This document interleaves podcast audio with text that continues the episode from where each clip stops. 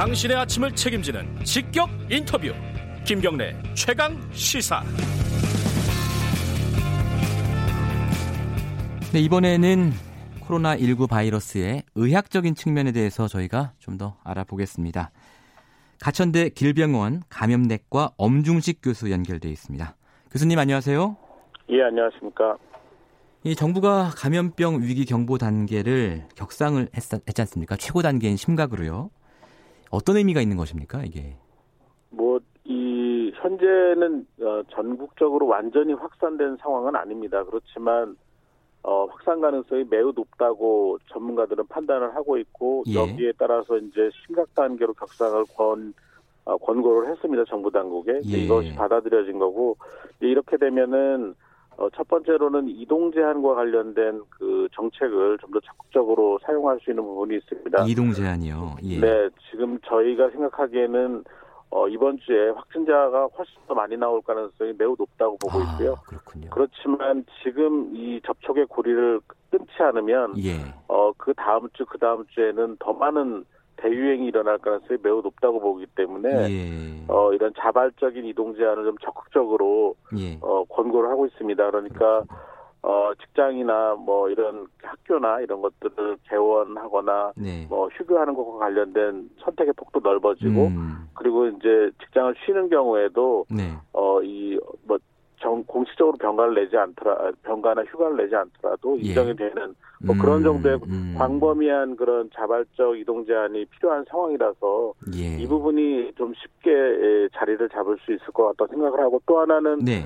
정부 부처 간에 조금 더 유기적인 그런 협조 체계가 좀 필요합니다. 왜냐하면 지금 뭐 의료 자원뿐만이 아니라 여러, 네. 가지 사회적 자원이나 시스템들이 이 방역에 집중이 돼야 되는 상황인데, 예. 지금 단계에서는 총리 수준으로 이 본부장이 올라가는 것이 그런데 상당히 유리한 점이 있지 않나 생각을 합니다. 그렇군요. 그러니까 두 가지. 이동 제한 조치를 좀 더 손쉽게 할 수 있다. 그리고 부처 간의 협조 체계가 좀 더 원활히 구축될 것이다. 이 두 가지를 말씀해 주셨는데요.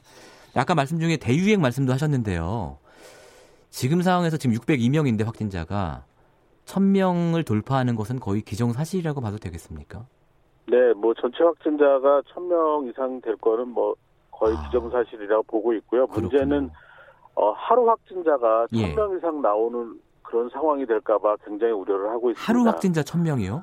네, 그러니까 지금 이 이동 제한의 가장 목표가 뭐냐 하면은, 예. 결국 물리적으로 거리를 떨어뜨려서, 예. 앞으로의 확진자가 나오는 감염된 부분을 최대한 줄이는 거거든요. 예. 지금 이제 100명 단위로 나오는데, 예. 여기서 연결고리를 끊지 않고 더 많은 확진자가 수만 명 단위로 나오면 하루 확진자가 1,000명 단위로 나오는 것도 불가능하지가 않습니다. 그래서 그렇군요. 굉장히 중요한 시기라고 보겠습니다. 예. 어제 이제 중앙사고수습본부에서 발표한 걸 보니까요. 지금까지는 이제 봉쇄 전략을 사용을 해왔다면, 심각 단계에서는 완화 전략을 사용하는데 봉쇄 전략도 여전히 유효하다. 왜냐하면 특정 종파에서만 발생하고 있기 때문에요. 이런 얘기를 했는데 이 부분은 어떻게 평가하십니까? 예, 뭐 전문가들의 의견하고 동일한 상황이고요. 그렇습니까? 결국 예. 뭐 검역이나 또는, 예. 이런 특정한 집단에서 유행을 차단하기 위한 여러 가지 봉쇄 전략도 당연히 지금 필요하고, 예. 그 다음에 이 유행의 진폭을, 예. 아주 느리게 진행하게 만드는 완화 전략이 너무나 필요합니다. 왜냐하면, 예. 너무 단기간 동안에 많은 환자가 폭증을 하게 되면, 예. 결국 그 지역의 의료 체계가 마비가 됩니다. 그렇겠죠. 마치 우한처럼. 예, 예, 예, 그렇게 되면 굉장히 많은 희생자가 나올 수밖에 없게 되고, 또 이 코로나19뿐만이 아니라, 예. 다른 중증질환 치료도 안 되는 상황이 되기 때문에, 네. 더 많은 희생자가 나올 수가 있습니다. 그렇기 때문에 이 환자 수가, 예. 최종적으로는 환자 수가 1만 명 똑같다고 하더라도, 예. 한 달 동안 1만 명이 생기는 것과 석 달 동안 1만 명이 생기는 건 완전히 다른 상황이거든요. 그래서, 예. 이런 완화 전략을 최대한 시행을 해서, 예. 이 중증 환자를 적절하게 볼 수 있는 그런 수준까지 유행의 진폭을, 예. 열심히 조절을 해야 되는 그런 상황입니다. 그렇군요. 이 완화 전략이라는 것은 구체적으로 뭐 어떤 조치가 포함되는 겁니까? 예, 뭐 결국은 이동 제한도 여기 필요하고요. 그게 제일 중요하군요. 그다음에 이제, 예, 그 조기에 환자들을 빨리 진단을 해서 격리하는, 예. 진단 중심의 방역 체계도 중요합니다. 그렇군요. 네. 자, 지금 이제 사망자도 나오고 있습니다. 뭐 주말 사이 갑자기 사망자가 늘어났는데 궁금한 점이 그런 겁니다. 이게 사망자들이 대부분은 이제 뭐 정신질환이나 고혈압, 뭐 만성 신부전 이런 지병을 앓고 있었던 분이란 말이에요. 네. 건강한 사람들도 코로나 바이러스에 걸렸을 때 사망으로까지 이어질 수가 있는 겁니까? 예, 그 중국에서 사망자 데이터를 보면은 80% 이상이 60대 이상의 만성 질환을 가진 분들입니다. 아, 80% 이상이 60대 이상. 네, 네.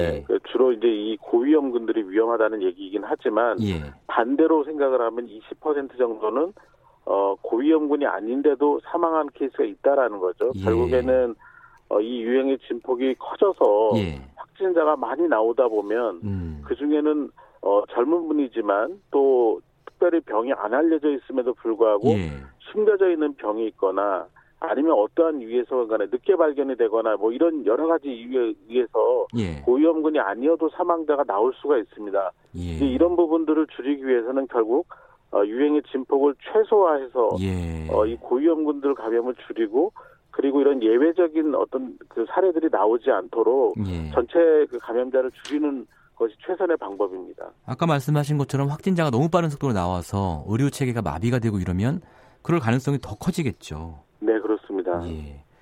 그래서 이제 이런 얘기도 있더라고요. 경증하고 중증을 좀 분리해서 구분해서 치료해야 되는 거 아니냐. 뭐 이런 얘기도 있는데 이 부분은 어떻게 보십니까? 네, 뭐 당연히 그 의료 자원을 효율적으로 사용하기 위해서는 그렇게 해야 됩니다. 예. 실제로 코로나19 환자의 한 80% 정도는 경증으로 알려져 있습니다. 그러니까 특별한 치료를 하지 않고 잘 쉬고 뭐 수액이나 이런 보존적 요법만 잘해도 완치가 가능하다는 얘기고요. 그래서 이 경증 환자 치료하는 의료기관과 중증 환자를 치료하는 의료기관을 좀 분리해서 운영을 할 필요가 지금 있는 상황이고요. 환자가 많이 생긴다면은 꼭 병원이 아니더라도 격리를 해서 환자를 관리할 수 있는 그런 시스템을 좀 구축을 해야 됩니다. 예를 들면 우리 우한 교민분들이 철수를 한 다음에 이 시설에 들어가셔가지고 14일 동안 격리하고 그랬죠. 나가셨지 않습니까? 이제 이런 시설, 병원이 아니지만 자가격리가 가능한 시설에 경증 환자분들을 모시고 여기에 의료진이 들어가서 관리를 해드리는 그런 방법도 또 다른 대안이 될 수 있을 것 같습니다.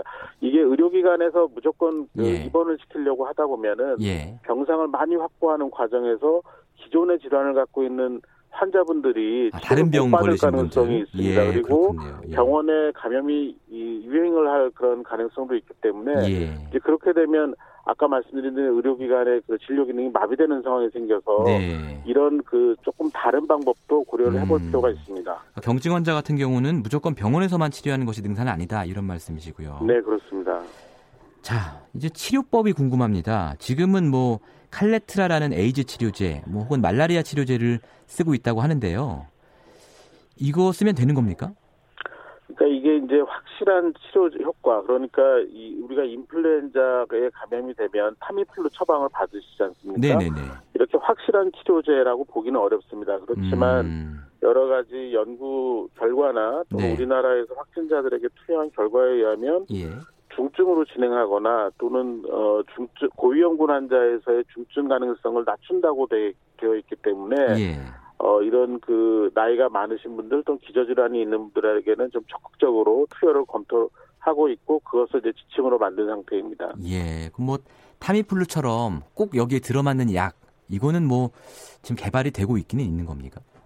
개발 과정에 이제 들어갔는데 실제로 이런 약제를 개발하는 것은 굉장히 기술적인 어려움이 있고 또 환자한테 적용할 때는 안전성을 봐야 되기 때문에 아무리 짧게 잡아도 6개월에서 1년 정도 걸립니다. 사실 근데 그렇게 되면 이번 유행이 이미 결판이 나 있는 상황이기 때문에 이번 유행에 적용하기는 어려울 것 같습니다. 그렇군요.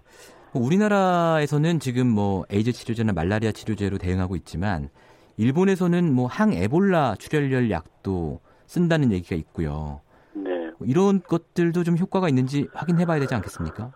예, 뭐 미국하고 일본은 기존의 항바이러스제를 여러 가지를 신약을 개발하는 과정에서 이제 이런 에볼라 바이러스 치료제 같은 것들을 만들었는데 이것들이 결국에는 같은 RNA 바이러스 계열인 코로나 바이러스에도 효과가 있을 거라고 예측을 하고 임상 시험을 진행하면서 실제 환자한테 투여를 하고 있습니다. 그러니까 사실은 이것도 우리가 신약 개발이나 이런데 많은 투자를 해야 된다라는 것이 네. 이런 새로운 약을 개발을 하면 예. 이런 특별한 상황에 적용 가능할 가능성이 있거든요. 그렇군요. 이제 우리나라는 아직 그런 정도는 아니기 때문에 예. 조금 안타까운 부분이 있습니다. 예. 좀 어려운 질문 하나 드려볼게요. 지금 코로나 바이러스의 확산을 두고 일부에서는 이게 신천지 신도들 때문이다 이렇게 얘기를 하고 일부에서는 정부가 초기에 잘못했다 이렇게 얘기하거든요. 네. 의사로서 보시기에 어떠세요? 누구 말이 맞습니까? 뭐 분명한 거는 지금 현재 확진자의 80% 이상이 신천지 교단과 관련이 있는 교인들을 중심으로 해서 확진되고 있기 때문에 예.